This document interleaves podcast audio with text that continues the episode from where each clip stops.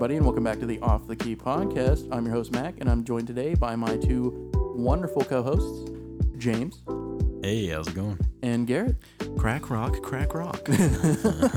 Uh, interesting you say that because today we're going to be talking about Channel Orange by Frank Ocean. Uh, this came out in 2012 and was his debut studio album. Um, I actually remember when this came out. I was a sophomore in high school. Uh, Thinking About You was inescapable. I mean, I heard it on the radio. There were a lot of uh, just a lot of buzz around Frank Ocean at the time. That was kind of around the time like when Odd Future was getting big. You know, the Weeknd and he, him and the Weeknd were kind of on like the same wave, I guess you could say. Like they came up around the same time, so a lot of people will compare them. Yeah, there there was quite a, a kind of a R&B revival at that point. But that brings us today to Channel Orange. Um, I do want to give a little bit of a background with Frank Ocean. So he was actually a ghostwriter before he started making his own music. Um, he's actually got ghostwriting credits for a lot of huge name artists. Uh, people like Beyonce, John Legend, Justin Bieber, Alicia Keys. So Beyonce had was in the car with Jay Z one day, and Jay Z was listening to his Nostalgia Ultra mixtape, and she immediately contacted him.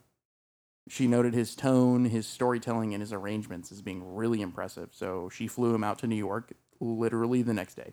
Right off the bat. Huh? Yeah, no joke. I mean, when you're Beyonce, you can you can just kind of do that though. Yeah. yeah, but um, he accepted and they started work together on her 2011 studio album 4. Now, Frankie has actually had a lot of, you know, accolades. Uh, he's lauded by a lot of people in our generation. And it's mainly, I'd say it's mainly for his songwriting. So I, I suppose we should define uh, ghostwriter for those that don't know. Yeah, so uh, ghostwriters are very common in the music industry. So they're basically people who write for other artists, whether it be you know a rapper or even a singer. But it's especially common in pop music, and that's kind of where a lot of Frank Ocean's ghostwriting credits lie. Right, and and that's really been it's not a modern phenomenon. That's been the case for decades. Elton John, pretty much exclusively ghostwritten for.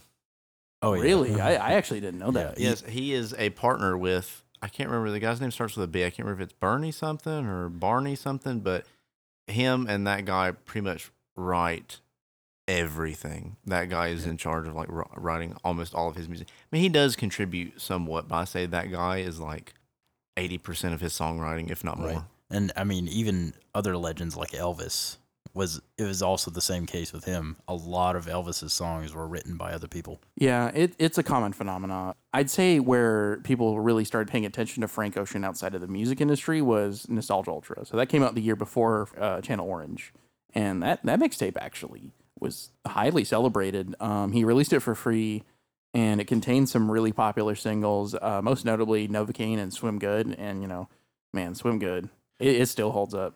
I have or I had a lot of hot takes about that about that album until recent or until like the last two years because I was a little late to the party. I probably heard Nostalgia Ultra in like 2015, 2016, and Channel Orange maybe like a half a year to a year after that. Up until recently, and within like the last year or two, I thought Nostalgia Ultra was actually better. I, or not really better, like overall better, but I just enjoyed it more. Still, one of the hottest takes I'll have is I I like. oof, it hurts me to even say this, but I like his cover of Hotel California better than Don like Henley's vocals. I'd rather his vocals on that song. that that is a hot take. Just Um, because that song has been ran into the ground. For I mean, me. it is a good cover though. I wouldn't say I wouldn't say it's a bad cover by any stretch of the imagination, but some very very ballsy samples that I wish we had more of. Just take that, like, oh, that's a popular Coldplay song. We, we're taking that. You know, yeah, that's yeah, a popular Strawberry, song. We're dude, taking that. Man, Strawberry Swing. Yeah, That that song is beautiful. and that's honestly what I think that modern music needs more of. I think we need more of like just popular, really good sound because everyone's just trying to be the Kanye to find those like diamonds in the rough. Hell, rip out, rip out a good song. Take Hotel California. Who cares? yeah, like uh, I guess I guess as an aside, but uh, Nostalgia Ultra, uh, Frank Ocean used a lot of samples, like very popular samples too. Uh, like Nature Feels just samples the MGMT track Electric Feel, and it still feels like his own track. I think the songwriting on Nostalgia Ultra is probably its strongest suit. Besides using the sampling, it really hits, man. It's such a shame that that's not on that because of obviously because of legal reason that's not on Spotify. Because I would listen to that until it was just wore out. Yeah, he did get a he did get Swim Good and Novocaine on Spotify though. hmm That's not what we're talking about today. After the buzz of Nostalgia Ultra, Frank Ocean got signed to Def Jam Records and joined Odd Future. Now he actually knew Tyler the Creator before this point. He didn't officially join Odd Future until around like 2011, 2012. And at this point, Channel Orange came into the picture. It's his debut studio album and it's widely celebrated. I mean, it was nominated for six different Grammy Awards. Um, it only won one. It was a Best Urban Contemporary album, but it definitely deserved more, in my opinion. I thought that was the best R&B album of that year. Oh yeah. I actually liked it better than the Weeknd's release. Uh, what was it, House of Balloons? The only Weeknd album that I would put up there as, that I enjoyed is almost as much as that is Trilogy. That's really it. I mean, I liked Dawn FM. That was a good album. Yeah. Yeah, but um, Weeknd's kind of a mixed bag. Uh, he's definitely a, a talented singer, and we may talk about him uh, at some point in the future. But I definitely prefer Frank Ocean's vocal and songwriting style. Hmm. And I will say that one of the biggest criticisms of Frank is that he takes a while f- to like put his albums out, but hey, I mean he delivers like really crisp, well thought out, put together albums. There's no weak albums. I think that does come from him just not crapping an album out like every year or two. Like he really Yeah, just like is he- taking his time with this. Yeah, He- yeah, absolutely. And sometimes you have to do that. You have to take your time, slow down, and just really think about what you want to do. There's Radiohead and Frank Ocean on one hand, and then there's like King Gizzard in the other. Like they just, oh my god, dude! I remember you sent me that King Gizzard track the other night, and I was like, I was appalled. bro, they they just throw in like B sides and just anything on their albums. Yeah, now. King. Uh, this is a little bit of an aside, but you know, King Gizzard, they're very prolific. You know, they have. I remember in 2017 they released like five studio albums, Mm-hmm. and they were all pretty consistently They good. were. It's kind of like uh, you were talking about uh, last episode with um, uh, who was that again? Um, the guy who released a bunch of stuff, just like just everything he put out. Buckethead. Yeah, Buckethead. It's kind of like with Yeah. Buckethead, where they just release everything, like their B sides. Even if it wasn't like a great song, they still put it on the album. And they just basically live in the studio. yeah. Pretty much, yeah. I wasn't too hot about that new uh, Gizzard record, but that's not what we're talking about today. So let's let's move on. Um, Getting off track here. so it was actually so Channel Orange was released uh, July tenth, twenty twelve, and in a few months it'll be its ten year anniversary, dude. I That feel is so old. crazy to me. I feel I feel ancient because I mm-hmm. remember when that came out. Like I distinctly remember when that came out. It was actually certified gold and sold nearly 1.3 million copies internationally, which is pretty solid feat. I mean, nowadays the way they track sales is a little bit different because of the prominence of streaming services, but this was still at a time where physicals were more popular. I mean, for a first like a debut studio album, that's that's a pretty good accomplishment. I'd say so. Frank Ocean really put together a quality project here, and it shows with a lot of the accolades and praise it's gotten. I mean, it was even included on the Rolling Stones like 2020 edition of uh, 500 best albums of all time. Now, I don't remember the exact rank, but it was actually on that list. I don't take them as seriously, but it's worth noting. Pe- people pay attention to it. I think modern R&B can be very hit or miss, but um, those two are him and the Weeknd have been have put out very solid. They are at the forefront of the conversation of the modern genre. One hundred percent. Yeah, I mean Frank Ocean and The Weeknd, and maybe there are a couple of others that I would say they're at the forefront of modern R and B at the moment, especially with uh, The Weeknd's new release, Dawn FM, which was a great record, by the way. You should check that out. Now, I kind of want to get into the personality of Frank Ocean a little bit. So he is very guarded, very private. I feel this has led to a very hyper obsessive fan base with the guy. I think a lot of this stems from his um, his sexuality in the community. Um, a community in hip hop that is not very, not quite very open to his. I, I feel like him and Tyler definitely have struggled with their personality issues in this regard, and they've been very closed off about it. Yeah, and it's understandable because in in the world of hip hop and R and B, there is a heavy stigma against uh, LGBTQ plus individuals. Frank Ocean was really one of the first people in that field to ever come out as bisexual. And that was a big deal at the time. I remember when that happened, and uh, I actually read the Tumblr post that he made uh, regarding that when it happened, and it was a big deal. It was a big deal for hip hop. It was a big deal for R and B. He's really set the standard since then. I mean, guys like Kevin Abstract, uh, Tyler the Creator. He's kind of he kind of paved the way for them as far as that goes. Yeah, definitely a, a pioneer in that in more than more ways than one. Because of him, it's gotten a lot better over the years. For sure. I mean, there are a lot more openly LGBTQ R&B and hip hop artists as a result. And I think it's a good thing. Um, we on the Off the Key podcast, we, we support you guys. Of course. Oh yeah, and man, Blonde had talking about that fan base. Blonde had so much hype. Oh yeah, because um, for a while people thought Frank Ocean was done. I know, I know, like other people like Kanye and some other artists have had like some like, oh, when's the next album? Is it coming out? Is it not? But man, Blonde was at the the height of that for like that few year span. Yeah, so many different like titles came out.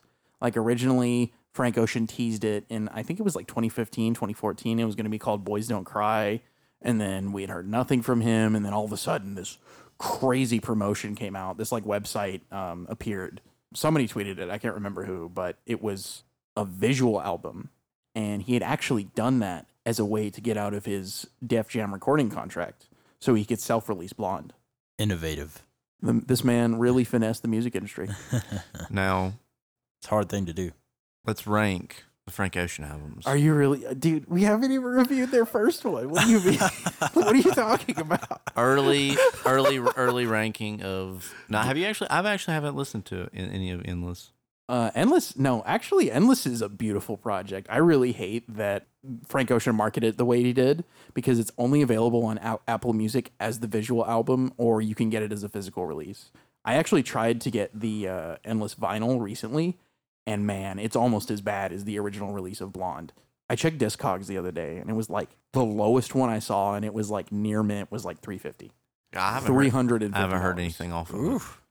Um, you can now you can find it on rip- YouTube? yeah, you can find rips of it on YouTube, but it's really a shame that Endless is not on more platforms Yeah. because it is a genuinely beautiful and unique project. Yeah, like despite the situation, he didn't. It doesn't sound like he phoned it in. No, at not at all, not at all. I mean, it's it's deeply underappreciated in my opinion.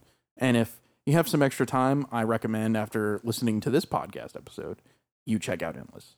I guess we'll go ahead and get into the album itself. The credits for this album, the actual personnel is a laundry list. So I'm going to kind of keep it simple on this one. Uh, Frank Ocean and Malay were the executive producers, but there was work from Pharrell Williams, Kanye West, even. I don't think he did any of the production, but he actually mentored Frank Ocean quite a bit towards the end of the uh, production cycle for the album. And there's there's features from Odd Future guys like Earl Sweatshirt, Tyler the Mhm. Creator, and even John Mayer. John Mayer actually did a, a if I remember It's one of the correctly. interludes, isn't it? yeah, he did. Uh, he did Mhm. White, but we'll get into that. Um, Such a good interlude. it's fantastic. But um, John Mayer did some of the guitar work. I know there were some. There was a lot of live instrumentation, but it's too much to name, honestly. And I don't want to bore you guys with just this laundry list of personnel credits. There, there were a lot of people involved in this album, There were to a- say the least. A ton of industry professionals. I wouldn't be surprised to see like Joel John Smith played the dishwasher, and then you know it's just like it's Yeah. a lot. But yeah, that's always been the case for a lot of Frank Ocean albums. Like he mm-hmm. has, a, and I think this is because of his ghostwriting in the early 2000s. A lot of people back this guy up. Yeah, he's got a lot of connections. Yeah, I was, I was going to say, you know, it, this kind of thing really goes to show how much rapport Frank has within the industry. Everybody seems to love him. Everybody seems to love working with him, and they're all excited to come work on a project with him. That's That- like a come on by and you know you drop in, we'll do something. You drop in, we'll do something. Come on by, you know. yeah, Yeah, and Blonde, man, you thought you thought the industry like credits on Channel Orange were crazy. Blonde has some insane ones. Like uh, David Bowie apparently did some work on the album. Kendrick Lamar was involved with it. Uh, Yung Lean, um, Beyonce did some uncredited vocals. I mean, this guy, this guy has made some serious industry connections, and I do think that is part of why he became popular so fast. This reminds me of uh, some old school stuff. Uh, there is a lot of just looking into old albums, there's a lot of like Fleetwood Mac had a lot of like kind of like connections like that. So there are a surprising number of albums where Stevie Nicks has like uncredited backup vocal work that you would not know unless you just like really like you don't hear it, but like she has like a lot of that. So I just thought that was an interesting like It's generational like parallel. it's Yeah. it's more common than you think. Yeah, it happens a lot. A lot of these industry guys work together and collaborate, and they may not always bring it up or credit themselves, but it's interesting to note. I suppose we should get into the album. Yes, sir. Um, or are you sure you don't want? Uh, let's talk about something else. We'll talk about ne- a Neo album for three minutes. yeah, yeah, yeah, yeah. No, let's uh, Yeah. let's let's talk about the Neo Let's- soundtrack. Oh, I'm just kidding. No, Um, let's let's get into it. Yeah. So last time on the Blue Matter episode, we did kind of take a less structured approach to the track list. I'd say this is a pretty highly conceptual album, and the track order matters quite a bit. So I think we should take it track by track here. I agree with that. So I guess we'll start with the intro. Uh, start. Dude, Um, dude wakes up, turns on his PlayStation. I actually think this is a really important intro because it establishes one of the major thematic components of the album, like all that household ambience and channel surfing you hear Yep. throughout the album. Yep. It does a really good job of kind of putting you in that headspace, kind of being comfortable and being in your house and just Yeah. watching TV. He and he really piggybacks off of what happened in Nostalgia Ultra, where it's the radio surfing and changing the channels. There's a whole lot of like comfort. So instead of it being like comfortable, like in your car, you're comfortable like, in your house. One of the major uh, themes of this album is, I guess, suburbanism, really. The interludes, they use a lot of TV sounds, channels clicking. You can hear like muffling of the carpet. Yeah, I love the way he explores intros and interludes and these little like minute long, like sub minute tracks because, in my opinion, you can't really just experiment with interludes and intro tracks because really, like, there are only good ones and there are bad ones. You know, there's not really like levels of intro, you know, because there are interludes. They're meant to serve a purpose. So, no one is really gonna like really criticize you unless it's like a really bad. And I've had heard some interludes that are like either going way too long or that are way too just like weird. But he, I think he really like does that like kind of fit the overall. I guess I guess what I was trying to say earlier is they they establish like a sonic theme for the Yeah. Mm-hmm. album. It kind of it kind of binds all of these tracks together. I know we're going track by track, but I do want to bring up kind of an overarching theme with the album, but that household ambience binds these tracks together. The tracks are not necessarily telling a coherent story, but it's cohesive because of the attention to detail that Frank put into these interludes. It feels connected, even though the song, song subjects and the story of the album may not be connected. Necessarily. However, however, this is an album that if someone I could see someone coming up getting into like deep lore of like, oh, this song actually references this. Like I can see someone like piecing together like a crazy like overarching narrative from this. It's if it's like if someone like really tried to convince me that there was like an overarching story, like I might believe them. It's so close, it's like almost And there there is an overarching story, but there's also a lot of points in the album where I feel Frank is telling personal fragments of his life, but through a metaphorical lens. Yeah. And that Mm. kind of, I think that kind of tr- contributes to the disjointedness of the subject. I do think it is all about the same subject, his unrequited love. It's told in different storytelling Yeah. perspectives. This suburban rich woman that does not love him back and is just absolutely just mm, ruining him in more ways than one. It's interesting that you say woman because I think it's actually about a suburban rich man. oh, I could see that. Um, because he uses a lot of gender neutral pronouns throughout his songs, or makes it really vague as to who the subject is, especially on uh, "Think About You." I'd say that is true. fantastic track on the album. It was one of my favorites. I like how the soft string opening breaks into like that smooth, like comforting synth, those delicate percussions. You know that really slow and like quiet drum beat. You know what I'm talking about? Oh yeah, it creates such a nice, nice, smooth groove. It's it's a really delicate and airy instrumental, and I like it a lot. Besides that, the point I was trying to make is the subject of thinking about you is left androgynous, in my opinion. It's uh, it's left open to interpretation as to if it's a man or a woman. The only point that I think you could argue favors in one way or another is the bridge, that mention of boy. That's like the only moment. You could argue that that was just an artistic choice and not a literal choice for the subject of the Right. song. Because, you know, people say, like, boy, this sucks, or Yeah. boy, that was cool Mhm. all the right. time. Yeah, exactly. It's, and, it's just a little clever detail that I really appreciated about this album and the the ambiguity or this cer- song. the ambiguity certainly makes the song more relatable. Yeah, I'm not gonna lie. Like back in like high school or whatever. Oh yeah, I definitely thought about some people and like got sad boy to the song. So definitely has some, definitely carries some emotional weight there. I mean, to be fair, a lot of Frank Ocean's music is totally like sad boy stuff. Yeah, I mean, I love it, but oh, I've shed tears over Frank Ocean songs. oh, I'm not me, gonna lie. me too. Blonde, that that album is one hour of pain and sadness, and I love every minute. The man true. connects with you. Um, Sign of a great songwriter. Exactly. I mean, Frank Frank has this amazing does this amazing job of really connecting with his listeners, and I think that's because he's telling these deeply personal fragments of his life and his story, whether it be in a figurative sense or a literal sense. Yeah, I agree with that.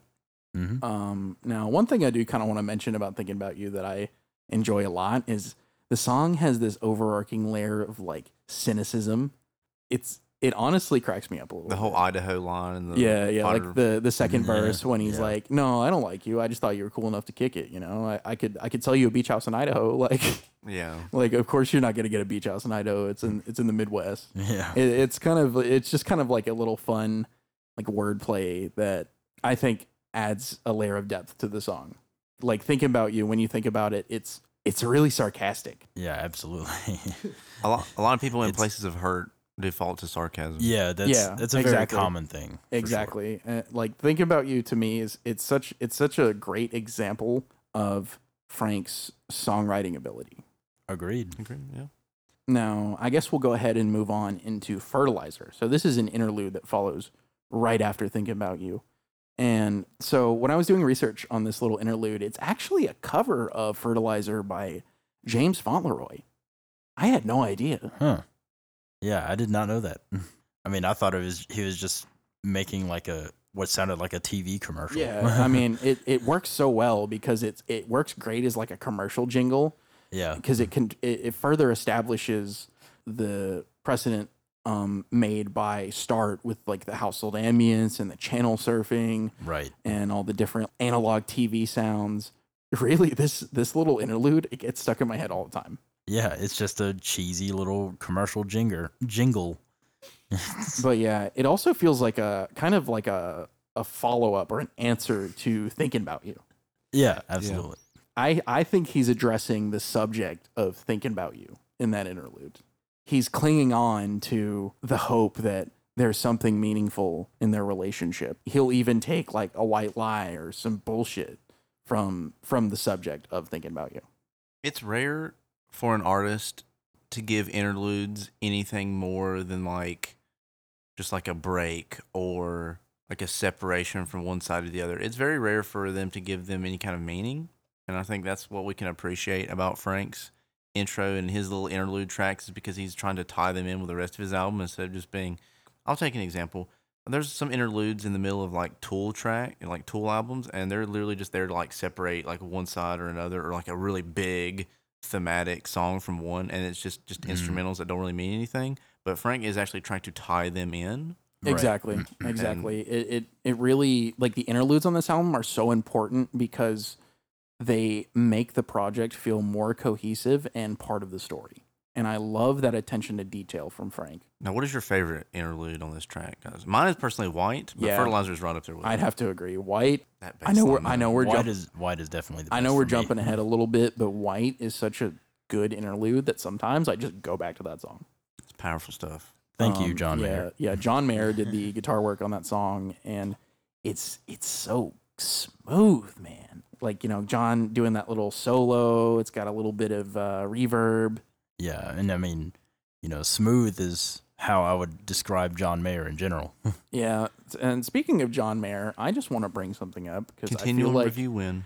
I feel like John Mayer is completely overlooked as a guitar player. Oh, definitely. He's like Prince. Absol- Yeah, yeah, absolutely. He's like Prince. Yeah. Yeah. Yeah, like Prince was a killer guitar player, and so is John Mayer. But John Mayer's main focus is making you know popular music. So Yeah. I, w- I would argue that Prince was a little more so, but yes. Yeah. Like they're both like, if you made like a top hundred like mainstream guitarist list, they should both fit into it easy. And I bet most people wouldn't even like th- think of that. Like, no, they can rip. what, what were those covers you were telling me about, James? Uh, he covered some like meter songs, like he did "Cissy Strut" by the Meters one time. That was pretty awesome. Yeah, no, John John Mayer slept on guitar player. If you ever have some time or like are interested in finding out, just look up like John Mayer like covers or just him just like jamming live. It's impressive. Oh yeah, and he he was the perfect pick for this kind of album for sure. Oh yeah, he, he's he's such an expressive guitar player too, and that's one thing that really like sets him apart for me. So Sierra Leone. Yeah, let's let's get back to the track list. Uh, Sierra Leone. You you had some thoughts. You told me some thoughts about yeah, this album. I, I was discussing uh, this, with. James. Now, personally, this is one of my least favorite songs on the album.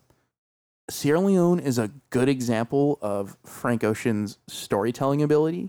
You know, the song details these two aimless teenagers wrapped in the fabric of love, coming to terms with teenage pregnancy and maturing into loving, responsible parents. Frank does a really good job of demonstrating that throughout the track.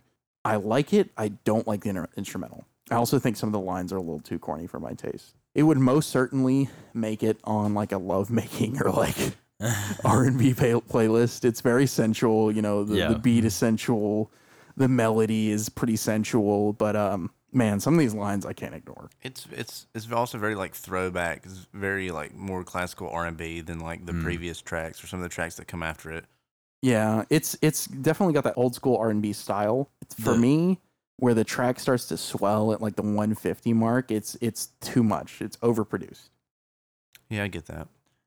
it's it's that super cheesy old R and B vibe. Yeah, and Smokey Robinson and all that.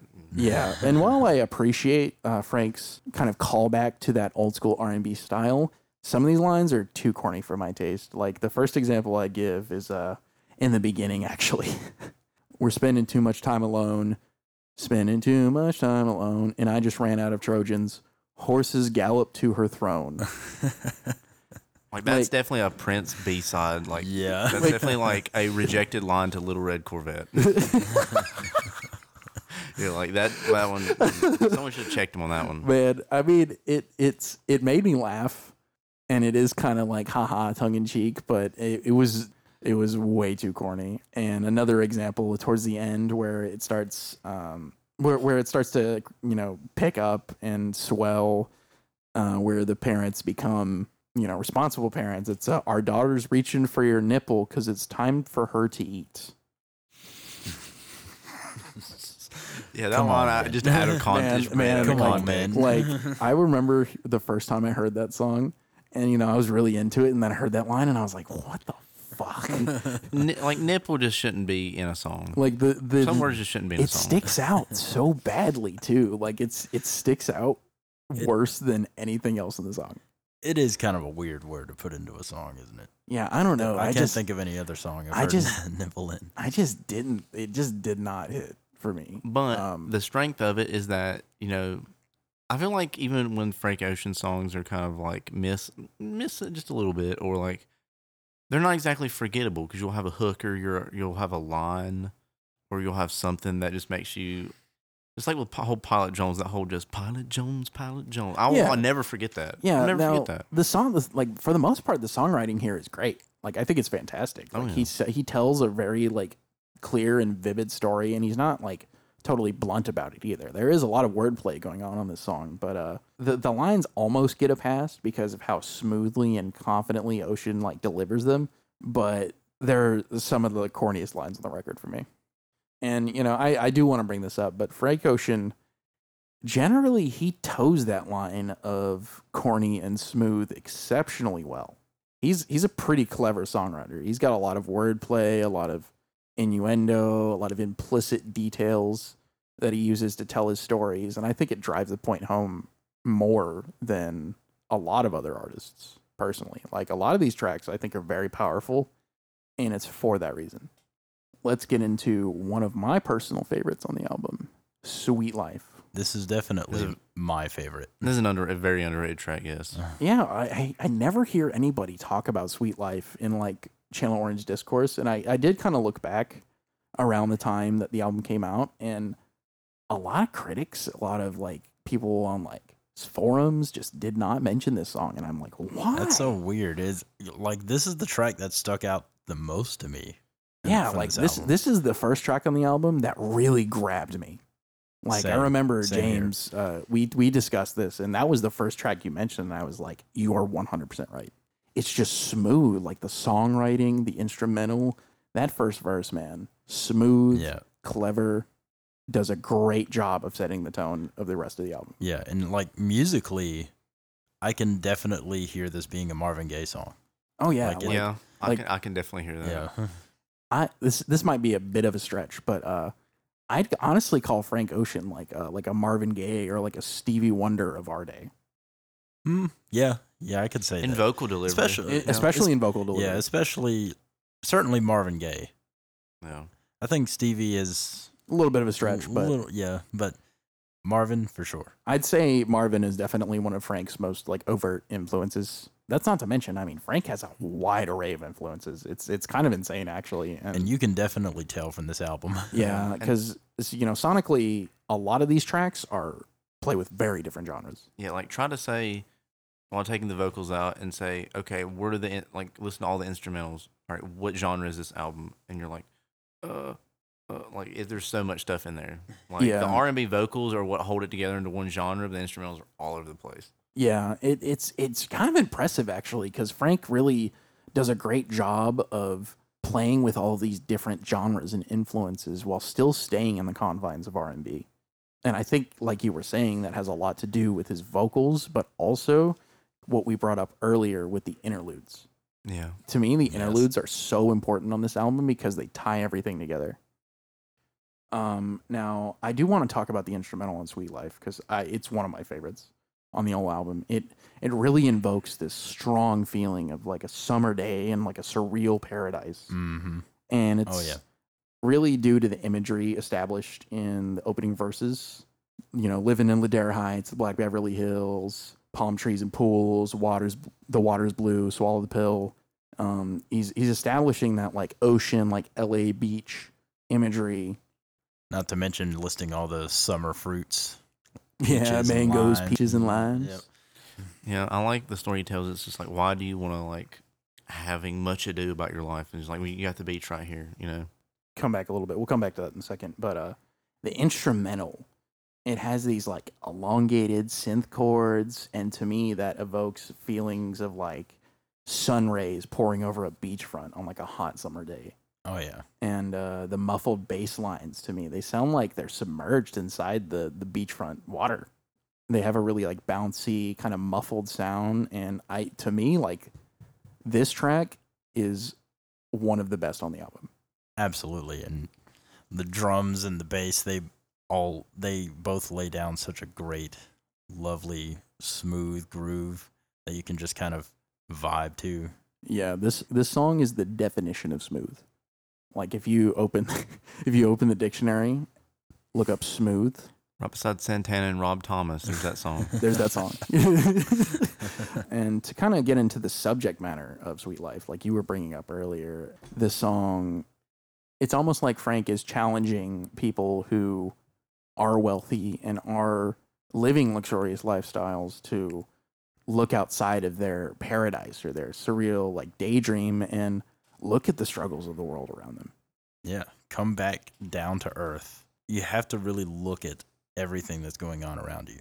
I feel like this whole album is Frank trying to understand this person's lifestyle and him just asking himself questions and kind of reflecting on, like, hmm, like these are the trappings of this lifestyle. These are the trappings of this person that I'm into and their intricacies and their problems and just kind of like reflecting therein on that. I think you're right about that. I think this is his way of kind of understanding and observing the listener, or not the listener, the subject matter's perspective on the world. After Sweet Life, uh, we get into not just money. To me, this is just like fertilizer. It you know, it switches in and it's a conversation with a mother lecturing her son about the value of money. It kind of juxtaposes the story being told in Sweet Life. To me, it begins to establish the darker themes of like class disparity on the second half of the record. Mm. It perfectly ties in the two tracks it's in between, I think. You, you are 100% right. Yeah. And I know I keep harping on this point, but the interludes in this album are so important for that reason. I do want to bring up a specific thing about this interlude the whole subject of class disparity. To me, him bringing that up is kind of a, a soul influence. Like, class disparity is definitely something that is talked about often in soul. the blues. The Yeah, blues. soul, soul Yes. blues, yes. Um, but that's to me, this is where a lot of the soul influence comes on this album. It's not necessarily the production and the instrumentals, but the songwriting. And I do love the song that it segues into. Yes, uh, super rich kids. I love this song. It- Honestly, it's great. It's it's fantastic. I really love it. It's it's very ironic. It's kind of it's honestly tragic. Yeah, It's really tragic. It continues the themes evoked in Sweet Life. I, like this song is the one that I remember without even really trying, just the most lyrics to. Like I remember like most of this song like on the first like listen like way back when I heard it. It was just like very striking. it's really. It seems to me that it's about like kids, like super rich kids, growing up in a very privileged, very privileged lifestyle, and they don't. They're not really living a fulfilling life. They're just kind of coasting along, taking advantage of all these nice things and stuff. They're disconnected. Yes. They're disconnected from everything, And they're trying very dangerous things to try to like feel to try Yeah. to feel that To- void. they're on a journey f- to f- fulfillment and Mm. i think this track really powerfully demonstrates that you know a, man- a material lifestyle isn't always a fulfilling one Exactly. An Earl sweatshirt though. Yeah. That, yes i do want to talk about the earl feature on this His Uh, I- lines. I, love his delivery yeah. you know, the lines are great um, a lot of like surprisingly complicated rhyme schemes I actually the first time the very first time I heard this, I wasn't really I've always liked Earl Sweatshirt, but I wasn't really all that hot about his lines on this song. But after the like the second, third listen, I really liked it. I guess because I just didn't really absorb. Like I just heard like his delivery. I wasn't literally hearing like the words. But after that, I was like, oh, I loved it. After like the second listen. Yeah, and that's Yeah, understandable. yeah to me it's understandable because I I also have issues with like absorbing lyrics on first few listens. It takes me a while. I'm more of a music listener at first, hmm and then I have to kind of accompany the lyrics by looking at them. Nothing wrong with that we all digest music in different ways Oh yeah, I mean, but yeah, the lyrics on this are very clever. I love that uh that shower headline in the first verse. You know, this shower. Oh, it's she washed my back three times a day. oh yeah. This shower head feels so amazing. that that kills Yeah. me every time. Um, but I think part of the reason, I, I guess, why you didn't re- weren't really grabbed by the lyrics and the vocals at first is the the delivery. Um, it's kind of deadpan. It's really like Yeah. it's almost like hollow and Yep. like a hopeless, like longing tone from Frank and even Earl to some extent. Like Earl kind of sounds empty and unfulfilled And as that- he's delivering his lines. and that fits with the theme of the song perfectly. Yeah, it fits perfectly. Um, and the song is just tragic. You know, there's this whole bit about, you know, at the end of each verse and the beginning of each verse, he starts his day and ends his day on the roof of their house. And he keeps joking with the other subject of the song that he's going to jump, but he won't. And eventually, at the end of the song, he jumps off. it's definitely a tragedy. While yeah, you may have everything, it doesn't always mean that you're going to be fulfilled. You have to find happiness in most most often you have to find happiness in things other than materials. Let's go ahead and get into the next track, Pilot Jones. Classic. I love this song. this is the smoothest track on the album besides Sweet Life. I love the bass. it, it, it, it to me it kind of feels like it's floating high you know with those Yeah. hazy electronic synth lines right. the sound effects of like the planes landing you know in between and uh, that echoing like rhythmic snap with with the rhythm in that man that bass line Oh you're, yeah. you're so right we're on to the next track crack rock crack, Crack rock, rock, crack crack rock. I just love his delivery. like he definitely cut his chop in a very. I draw parallels with his another favorite artist of mine, CeeLo Green, where they cut their chops on doing in a rap group, doing some rap and some sung vocals, and like the combination of the two. And I feel like that's the same kind of parallel with Frank and Odd Future, where he did some singing, he did some like harmonious like raps, and then like Crack Rock is kind of like the culmination of that. Like very interesting delivery and. I just kind of like just ended that point. I'm like, mm. Yeah, I was gonna say, uh, was there more to that statement? Or um, Crack Rock to me, I think this is one of the best written songs in the album. The the story being told, it's harrowing, man. I mean, it's the story of this man dealing with the consequences of drug addiction and the isolation that comes from it. I want Um, to talk about tragic. Yeah, throughout the track, you know, Frank uses a lot of like metaphor and heavy wordplay to describe the narrator's uh, like slow descent into the jaws of addiction. As his family life deteriorates, he begins squatting in abandoned homes, committing crimes for crack money. One of the one of the main verses, I can't remember which one, really, really illustrates this point. You shucking and jiving, stealing and robbing to get the fixing that you're itching for. Family stopped inviting you to things, won't let you hold the infant. You used to get a little cut up from time to time, but the freaks ain't trying to sleep with Cracky. Mm. I, that's that's powerful. That, Yeah, that is dude. is a really really powerful. That verse. is some that is some real shit right there, man. And addiction sucks, dude. I'm It's- really tore on this song. I feel like because of the subject matter and like the really just serious like wordplay he's brought on that I'm kind of glad there's not really like a like a rap feature. But man, I feel like someone from Odd Future like would have just destroyed this. Song. You're you're Like, right. Maybe like- like, like a, maybe like a remix or something. Yeah, like Earl or Hodgy or almost even Tyler would just go just hard on this. But also, like, would Mhm. they? Could they keep the tone of it? You know, could they keep it? So it's like I'm almost. I kind of think like, would would you or wouldn't you? Yeah. Mm. And I do want to bring up the delivery of this track. Now it's a lot different from the other stuff. It's kind of off kilter. It's really breathy, but that was actually intentional. Um, in an interview with the New York Times, he actually mentioned that that was how a smoker would sing it. Ah, and I think that really that just really adds another layer Mhm, to yeah. this track. One thing I adore about Frank Ocean is his attention to detail. You don't always get that from a lot of artists, a lot of singer songwriters, and it's that little stuff that really drives a lot of his tracks home. that's really what makes the difference for between an average songwriter and a great songwriter. And to me, Frank Ocean is a fantastic songwriter, and Crack Rock is a prime example of that. But of course, it still has to have the groove. I mean, it's an R and B album; it's gotta have the groove, man. Everywhere. but yeah, it's it's really the darkest point on the entire record and a personal highlight of mine. The next song on the album is Pyramids, and I would argue this is the album's centerpiece. But it's However, there's also a problem. This is probably the most we'll dissect a song on this album, I think, and because it has some, it is very fundamentally flawed in base in that it's it is way too long. Ten Yeah, I, minutes. I know we I know we complain about long tracks a lot here, but in this case, I think you could have cut this track by like two to three minutes, and it would have still had that same epic feel that Frank Ocean was going for for this song. Yeah, it, this this song has a lot of space in it, which is not necessarily a bad thing, but it has to be appropriate. It has to be used well. Yeah, and I I do like the instrumental here. I think it's Oh uh, yeah, cool. it's very like strong. like Oh, yeah. pyramids. Pyramids to me, the first half, it's it's an it's an EDM track. Oh yeah, like that's what I love it's, about it's it. something you could Yeah. jam to in the club that really fits with the the narrative of the song as well Yeah, like isn't isn't Pyramid supposed to be a, a club like a nightclub?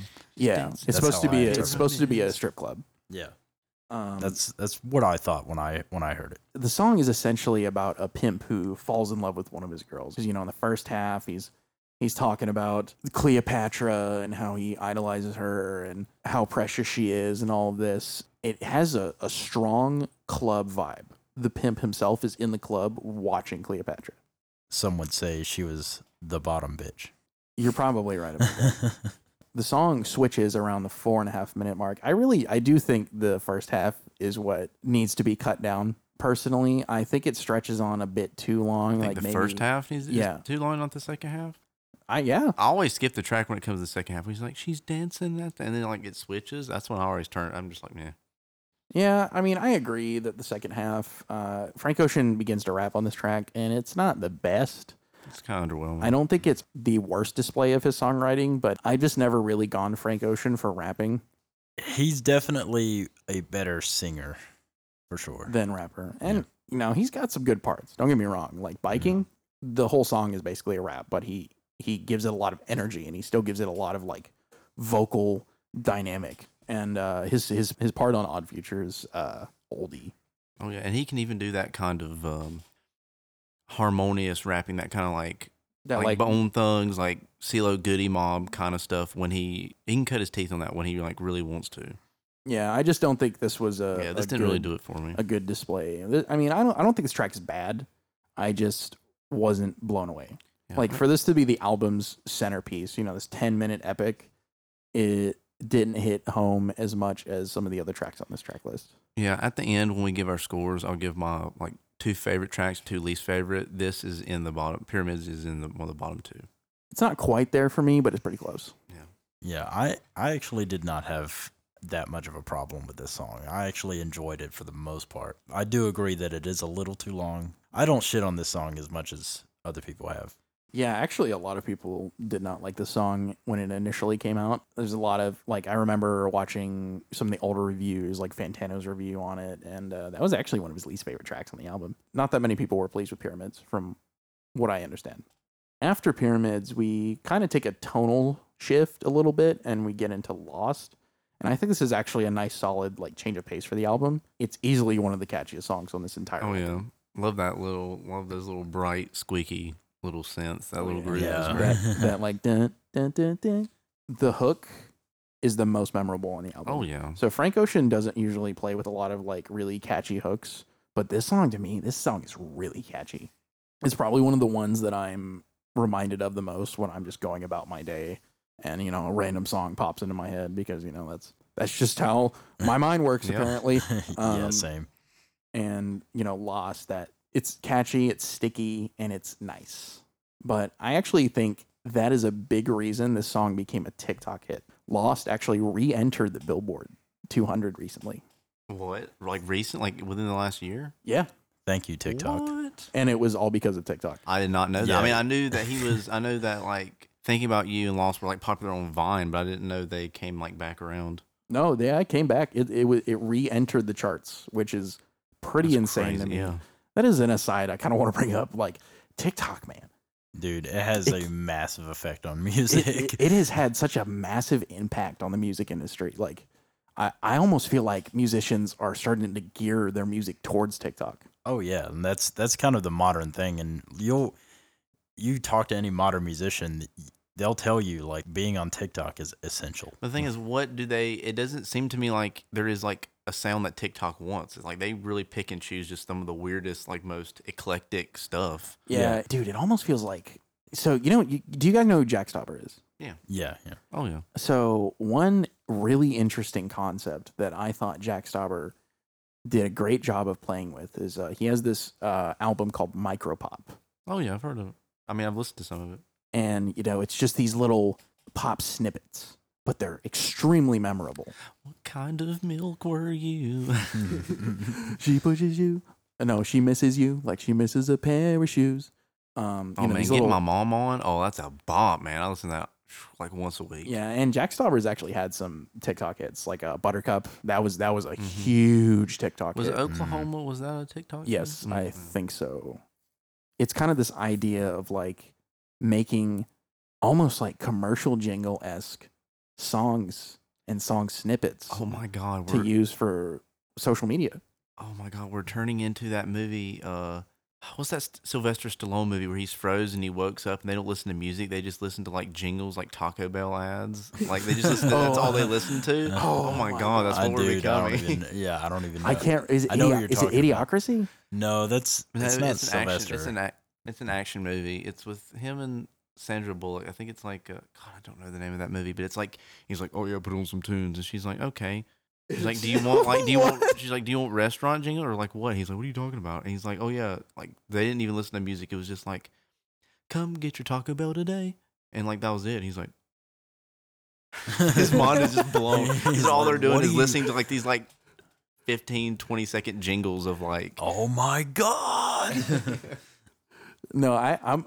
We're gonna have to look that up because I'm actually very curious about that. But it, that is a good point, though. Like, like uh, it feels like music is almost gearing towards uh, more uh, quick and like really, really concise sound. Like, um, I think a good example, a great artist uh, from kind of like the TikTok paradigm would be uh, Pink Pantheress Mm, mm. she had this EP and it was really short. It was like 18, 19 minutes, but man, those those songs stick. They're all memorable and they're all a minute and a half or less. Demolition Man. That was the name of the movie. Demolition Oh, Man. Okay. Yeah. And I do think that is the direction that the music industry is going right now. It seems one could argue that it is the cynically argue that it is kind of the death of album album music, album rock. Man, peop Album people in have been saying that for years, but um, I, I do think there is some truth to that. Like a lot of Yeah. artists nowadays are going towards, you know, smaller EPs and just releasing a stream of singles. I will say that now I don't like the stream of singles, but the single EPs, you get some really concise stuff with like a five, six minute EPs. I'm almost wondering if that will like eliminate the bands that like just put like some like filler like filler tracks on their LPs, and you know it's like wow, this is pretty phoned in. I wonder if we'll get more like con- real concise stuff. Someone needs to tell King Gizzard to do the EP idea. Dude. Yeah, you're kind of right. It, Um, and it'll it'll be interesting for sure because artists will have to actually put a lot more effort into, you know, what what they're creating. Yeah, grabbing the listener's attention. Yep. Now, something that you mentioned with you said like Frank Ocean doesn't really write a lot of hooks because now that got me thinking. I was like, I'm a big fan. Like, if you're not gonna have like really cool like riffs and instrumental parts, um, especially in some genres like you know R and B and you know soul and pop music, it's like you gotta have some good hooks. So I, so I was thinking, I was like, Frank Ocean doesn't really like have like a whole lot of like real catchy in your face hooks. So I was like, what is it that really what is it do I find memorable about his songs? And I realized that he has these little like vocal snippets of him saying like, you know, like crack rocks, it's crack rock, crack rock, and then the Pilot Jones, it's like that whole like, you know, she, she takes me home, Pilot Jones. You know, it's so it's like those are it's not really a hook, but it's like mem- it's kind of memorable. it's like a memorable line. He makes lines that Mm. stick out in the listener's mind, and I think that's why he he's so memorable. Like again, we're talking about the songwriting, man. He has such a great attention to detail and like certain lines and deliveries, and it it just really elevates this project for me. This project Yeah. could have easily been mediocre. it wasn't. Thank you, Frank God. No, I'm just kidding. what, what, what was that line I don't uh, Futura Free? It was like, "I'm just a guy. I'm not a god." You know, like he, he- Yeah. you know the one, the one on blonde. He, he's kind of acknowledging like that everyone idolizes him. Mhm. It, it was pretty Yeah. funny. But uh, anyway, I guess we'll get on to White. Now we already kind of treaded the territory of this track, but I'll just reiterate: John Mayer soloing over that really smooth bass line, Sexy, Smooth as butter. smooth, man. It'll get your bass dark going in your car. chocolate. Oh, Get that yeah. dang subwoofer going. But unfortunately, uh, this leads into probably my least favorite track on the album, uh, Monks. Monks, yeah. yeah. Monks is pretty forgettable in my opinion. I don't really have. Interesting drum track. the the drum the drum track is the most notable part about this song, but I think it's Frank's least interesting vocal performance. It's his least interesting songwriting section. Yeah, like I don't even have really much like to say like bad about it. That's how forgettable it is. Just kind of like, eh. It's Yeah. just it's just mediocre and it doesn't stand out. And when I usually listen to this album casually, I skip it every time. Yeah. And there's the drums, they sound electric to me. It sounds it's either electronic drums that's being played or it's or a they're drum, being it's a drum machine like Yeah. a drum track and that's possible. that's programmed. Or they're just being quantized. That's yeah, also- that's possible too. I know we spent a lot of time on these other tracks, but this is the one that sticks out the least to me. not good. You know, like Sierra Mhm. Leone, it's got some bad lines, but it's really Yeah, memorable. overall, it's very positive. Yeah, we're kind Yeah. of nitpicking a little bit, even I'd say, but like Muggsy is not good. No. Definitely forgettable for me. Besides the drums, but it sounds a little like electronic. Yeah, it's even for the drummer, man. He didn't like it. Man, that's yeah. I mean, I'm I'm just I'm very partial to old school drums, so yeah, yeah, you are. I've noticed that actually. yeah. But that's okay. We all have our different tastes. Now, let's get on into Bad Religion. Ooh. Mm, Hmm. mm, boy. Now, we haven't talked about it much, and I realize that now, but uh, Unrequited Love is a heavy theme on this album. And to me, Bad Religion is the culmination of that. To me, it's Frank finally accepting the subject of the album doesn't love him. Probably one of the most difficult things to do in that situation. Yeah, the song is very dramatic. Down bad. You might realize it early and but coming to terms with it and acceptance it takes a lot of time and a lot of pain. Yeah, that's why he wrote a whole album about it. Yeah. um, Sometimes it takes that to get over it. Um, now, I actually just remembered this, and I do want to bring it up. Uh, Crack Rock, it was inspired by his grandfather. His grandfather used to be an addict himself and would take Frank to a lot of uh, Addicts Anonymous meetings and uh, support groups for addicts, and he would hear these stories, and he found them, you know, horrifying. I think he's using the the idea of addiction as uh, a way to kind of like a metaphor for the love he has for this person. It's not healthy. Now, the reason I wanted to bring that back up is because in Bad Religion, it kind of plays into the same ideas. What was the what was the line? You know, if it brings me to my knees, it's a bad religion. Yeah. Mm, yep. Definitely a great line. Um, That stuck out to me that that immediately. one's it's kind of the same idea of like, is it really good for me if it's bringing me to my down to my knees and making me cry and making me sad? the answer is no. No, but uh, man, I gotta talk about the vocal performance on this song, man. It's, It's- the best in the entire record. I agree. It's his best performance for sure. Think About You is probably a close second to this. Yeah. But yeah, the thinking about you really shows his dynamic range, in Oh, my yeah. opinion. But like Bad Religion, those highs, man. yeah, Like, as just pure range and performance, this is it. yeah, it's a classic, and I think it's one of the best on the record. And now we'll get into another highlight of the record, Pink Matter. As opposed to Blue Matter. Yes. We're, we're going. We're going Even though it's mentioned in this song. We're going full circle here. But uh, man, that Andre 3000 feature. Hot take here. I think Andre could have actually done a little. It was overall enjoyable. I think he could have done better. Really, I thought that was smooth, man. It was, but it's just like I don't know. It's just every Andre feature I hear him on ever since OutKast. It's just he hasn't really just brought that. Just the energy. That he hasn't. Brought, yeah, he hasn't brought that. that, that trademark yeah, that- Andre like that delivery fire and desire, and yeah. fire, you know. Yeah. Mm. And maybe I missed that. Maybe it's just me being a homer. Maybe it's just me just grasping at pawns. But you know, I, I I, actually I was still overall very, very good. It was still overall very good. fun fact about this track. Actually, this was almost an OutKast reunion. I'm- don't I'm not- edge me. I'm, Come on, I'm- come on, man. No. no, I'm not joking. Literally the saddest Uh, story I've heard all So day. Frank actually contacted both Big Boi and Andre 3000, and Big Boi was originally going to rap over this too. I'm uh, dude, I'm not joking. Who do I have to I, fight? I can see the shock in your eyes Who do right I have now. to fight because this didn't happen? So Big Boi and Andre decided that they didn't want to have a reunion on somebody else's uh, track. That makes Mm. sense. Did they ever have that reunion? No Pain. pain and suffering. We love OutKast here on the Off the Key podcast. Yes, we do. I'm very new to them, so if I act very ignorant, that is why I'm currently in my OutKast discovery, I was, branching out. yeah, I was, I was going to say y- y'all can speak for yourselves. I'm not quite there yet. Yeah, I, I'm actually so. I guess as in a little aside, a little fun thing. I'm putting James on a hip hop crash course, and he hasn't gotten to Southern hip hop yet. But I took him through 80s hip one of the hop. yeah. Uh, ni- right now you're going through that 90s East Coast playlist, right? Yep. Yeah. yeah, I'm still, I'm, I, am still on Lauryn Hill.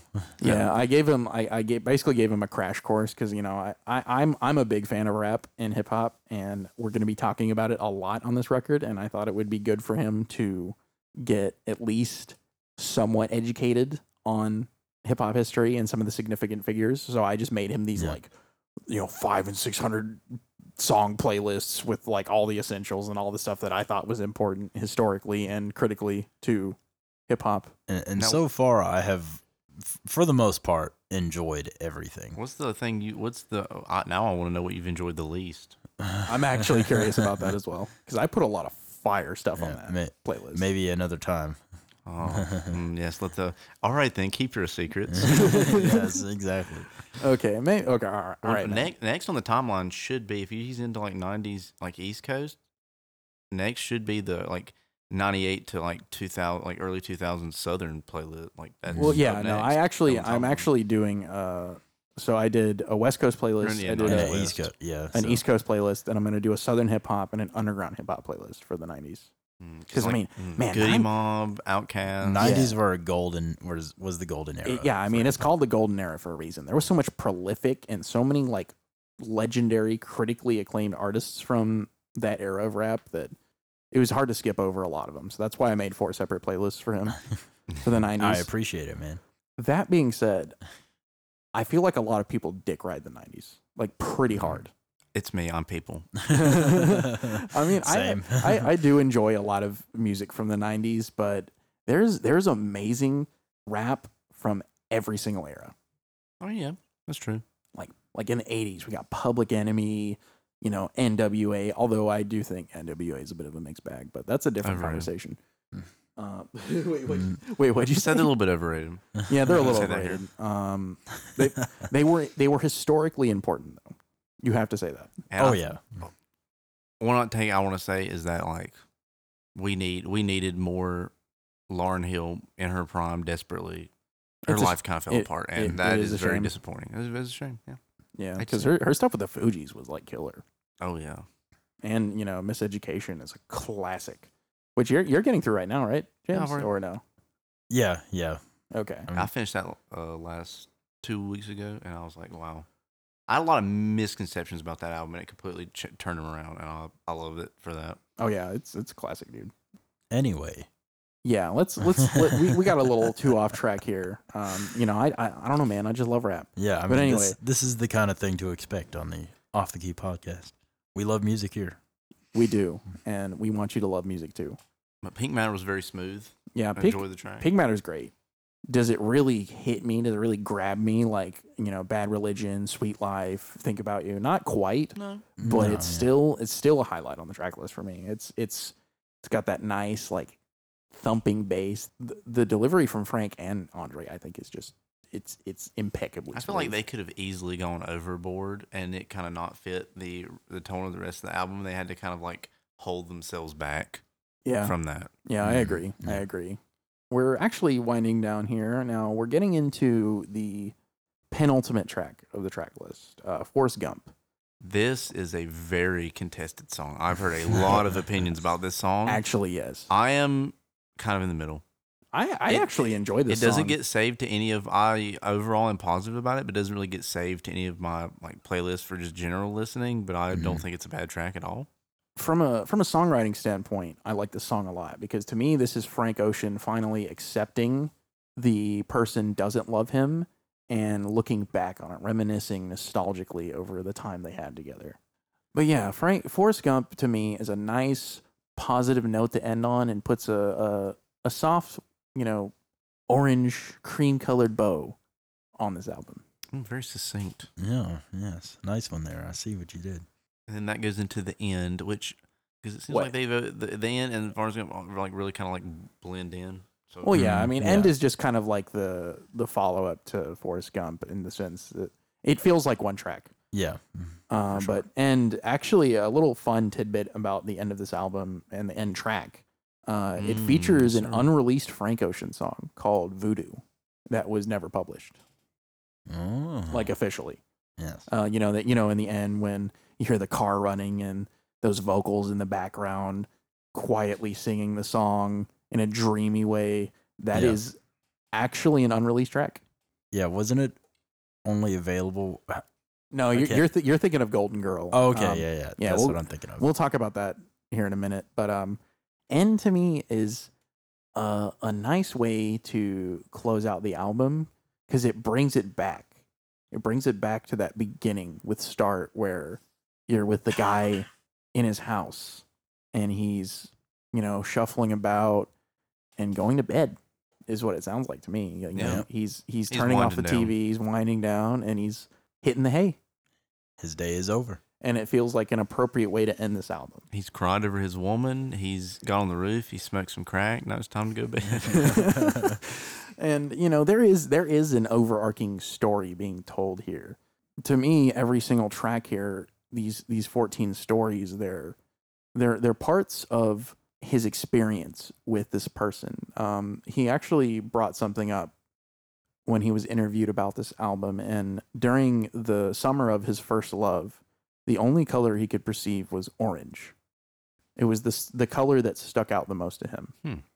and I think this album truly encapsulates that, right down to even the cover. To me, the album feels like a summer day in a surreal suburban paradise. Let's get into uh, a bit of an interesting tidbit here, at least in my opinion uh, Golden Girl, the bonus track. A lot of people didn't know about this track when it came out initially, and it's because it was only available on the physical release. I'm going to be honest with you guys, I hate that trend in the music industry yeah. Yeah. I, I really It's do. bad. When it's, I mean, it's one of the oldest tricks in the book. I mean, people have been doing that for years. yeah. But Oh man! Oh wait till we get to the Joshua tree. Oh boy, I could Yeah. rip them, and I could rip you to a new one for the stuff they did on the track listing of that album. Disgusting. Yeah, Yeah. because and I hate it because Golden Girl is a great track. And it's it's just done as a way to incentivize buying the physical copy. Yeah, I mean, obviously it's a marketing tactic, Yeah. but man, it, Thanks, it's, record companies. I I loved the track here. It's got like that Latin beat. You know what I'm talking about? Like that. Oh, yeah. Oh yeah.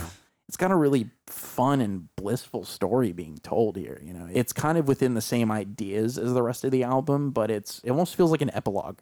Almost Hmm. feels like he could have like met someone new, Yeah, I, exactly. someone that That is- actually that is like, actually a someone that fantastic point. actually returns his sentiment and like returns like his actual someone that is actually healthy for him. Yeah, a it- golden girl, you would say. Man, that I didn't even think about that, dude. That is a great point. You know, the whole album is about him coming to terms with this his first love, the, the first person he ever fell in love with, not loving him back. Golden Girl is almost like a like a post credit scene of him getting that closure and meeting somebody who truly feels for him. Makes Man. him feel fulfilled. Yeah, Garrett, you it's just a dude, good- it's a dude, you just blew my mind. It's a it's a good. It should have been yeah, on the there. end- It should Ta- be yeah. on there. Talk about a happy ending. Yeah, It, and it deserved it it. really, man, the Golden Girl really sends this. It really sends it home for me, and I hate that it's not included on the main streaming version. Oh, we didn't even get to the Tyler part. I didn't even think about that. So in the second half of Golden Girl, uh, well, the first half is kind of like this nice Latin beat. You know, Frank is talking about how he's having fun and in this island paradise with this girl he met, and uh, the the tone of the or the song switches into this darker mood.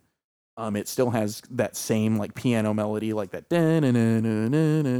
but it turns way down. Uh, Tyler the Creator comes in and starts rapping this really in this really dark, like pitch shifted tone. Kind of a common Tyler tone, to Yeah. be honest. Pretty common. Goblin esque. yeah. Very Goblin esque. I'm very into that. well, the. Gob- Goblin came out around the time that Yeah. this record was produced. Um, if I remember correctly, I think so. what was it like 2012, 2013? I think it was. I think it was 2013. I actually like the guy. I I like the Tyler feature on here a lot. Oh yeah. Um, Anything, anyone from Odd Future, I think, is a really good pairing for Frank, just because of how they just collaborated and how they're they're just in, intimate with each other's songwriting processes. yeah, yeah, they all know each other really well, so as a result, they complement each other exceptionally well. 2011. But also, but also, um, uh, Frank and Tyler are actually very close friends. That's Channel Orange, man. Fantastic album. I guess now would be a good time to get into our final thoughts now that we're done with the record. I think Channel Orange does a great job of blending numerous musical styles and influences while staying within the confines of R&B. I feel it is what contributes to the album's unconventional style. Uh, Frank plays with a lot of different genres, a lot of different styles, and has a really wide array of influences on this album, and it shows. And even though the stories that are told may at times feel disjointed, I think sonically they feel uniform thanks to Frank's careful attention to detail with everything surrounding these tracks. Uh, he actually brought up in an interview when he was asked about Channel Orange. It's about the stories. If I write 14 stories that I love, then the next step is to get the environment of the music to best envelop the story in all kinds of sonic goodness. And on top of that, Frank is an incredible storyteller. He paints these deeply vivid and powerful stories through the heavy use of implication, dry wit, and personal experiences, along with the experiences of those surrounding him. And I think that's where the potence of Frank Ocean's songwriting comes in.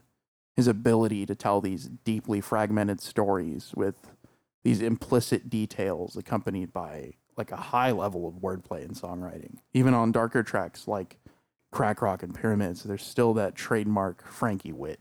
Now, while Channel Orange may have a dull moment or two during its 55 minute runtime, I can confidently say it is a joy to listen to from start to finish.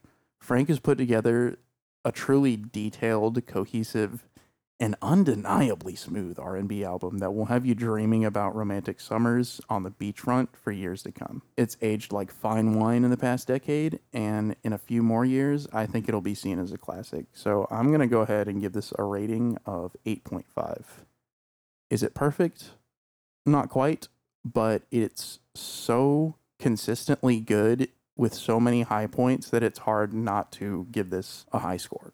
Personal highlights Thinking About You, Sweet Life, Super Rich Kids, Pilot Jones, Crack Rock, Lost. I mean, the list goes on. Bad Religion, Pink Matter, Forrest Gump, Golden Girl. A whole massively good crop of tracks here. Crop of trucks. Crop of tracks, yes. My final review of this album, personally, subjectively, and completely biased, is an 8.5 out of 10. I think it was very good. I mean, it was a very great album. Only some forgettable tracks and some choices on some tracks like Pyramid, like Pyramid's length, Monks wasn't really hitting on much. Um, those kept it from really being, really just being like the upper echelon of upper echelon. But I think it's my favorite R&B album of like post 2000 so far. Now, I will admit that I haven't really explored the genre like I probably should have, like others have. But that's what I am doing now. That's what uh, that's what growth and progress is all about. But I will say my favorite tracks on this are Crack Rock, um, Thinking About You, and Pilot Jones. I believe this album has really shown that R&B is not dead as a genre. It is very much reminds me of the old classic R&B of the 70s, 60s and 70s. It really makes me think of what's going on with Marvin Gaye and Frank Ocean has shown that he's a deserves to be in the same conversation as Marvin Gaye and Stevie Wonder and Ray Charles and Curtis Mayfield, all all those classic, excellent R and B and soul and gr- funk artists. Like he's right there, and he deserves to be in the same conversation. And this album proves it. Just the songwriting alone propels this up into the sky. You know, not to mention the music and the production, just everything works so well with this album. And I would I would give it at least an eight and a half, and that's my personal rating. Wow. Uh, I think this is the first time we have universally agreed on the score. Unanimous. Might be the last time too. Unanimously. Yeah, Maybe, Yeah. we'll see. Well, But yeah. uh, this was a good album for all of us to enjoy. Everybody who's listening to this podcast could, should go check it out if they haven't heard it before. It's fantastic. It's a great R&B album, and it's a good experience from start to finish with a few bumps in the road, but not many. Just just pull up Spotify or Apple Music or whatever you use, type it in the search bar, and enjoy. And with that, I guess we'll close out. Any final thoughts, guys? Nope. All good. This is Off the Key Podcast. I'm your host, Mac, and we're out of here. Thanks, guys.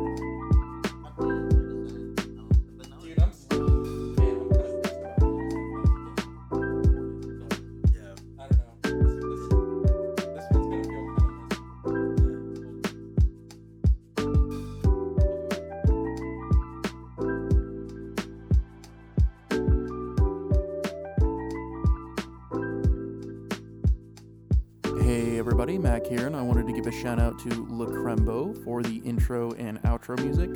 I'm going to put his channel link in the YouTube version of this video, but for those on streaming services, it is spelled L U K R E M B O. Please go check him out. Thanks, guys.